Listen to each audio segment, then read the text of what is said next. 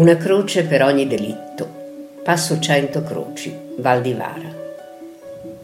Il passo di Cento Croci è un valico che si trova a 1055 metri sul livello del mare e congiunge con la statale 523 il comune di Varese Ligure con quello di Albareto. Tale nome pare che derivi da leggende che narrano le infauste gesta di un gruppo di briganti che commisero efferrati delitti travestiti da frati. 100 furono le vittime, fra religiosi e viandanti, da qui il nome del valico. Si racconta che in epoca medievale il luogo era frequentato da mercanti che di passaggio fra le valli erano soliti fermarsi per chiedere asilo presso il convento di San Michele che sorgeva in quella zona. In una notte di tempesta, un mercante, che si stava dirigendo a un mercato presso Varese Ligure, decise di domandare ai buoni frati un rifugio per passare la notte. L'uomo bussò al portone del convento e pazientemente attese che qualcuno venisse ad aprire. Dopo una lunga attesa, aprì il portone non il solito buon fraticello, ma un omone grande, grosso, con il fare poco rassicurante. Il commerciante entrò all'interno di quella che una volta era una calda e accogliente casa di Dio, ma che in quel momento appariva come l'antro del demonio.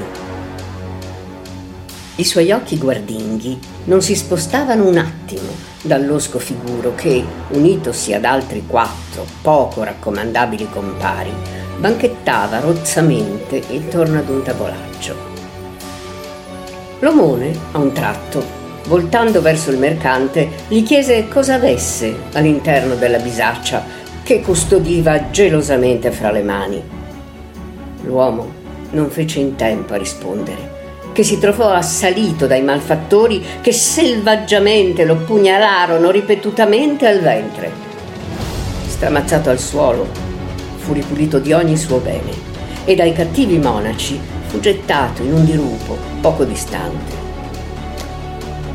Quella stessa notte, nella zona, dei contadini che abitavano non molto distante dal convento furono svegliati dall'abbaiare insistente del loro cane. Stupiti, aprirono la porta e l'animale sgattaiolò con furia verso l'esterno. Pensando a qualche pericolo imminente per il loro bestiame, presero i forconi e si misero a seguirlo in quella notte tempestosa. Il vento soffiava pungente, ma tra una folata e l'altra sembrava di udire un soffocato e straziante lamento. Il segugio, ringhiando, si fermò sul ciglio di un dirupo poco distante dal convento dal quale proveniva quel grido soffocato d'aiuto. Uno dei contadini, presa una corda e legatala a un albero, si calò nel fosso mentre un altro calava una lanterna.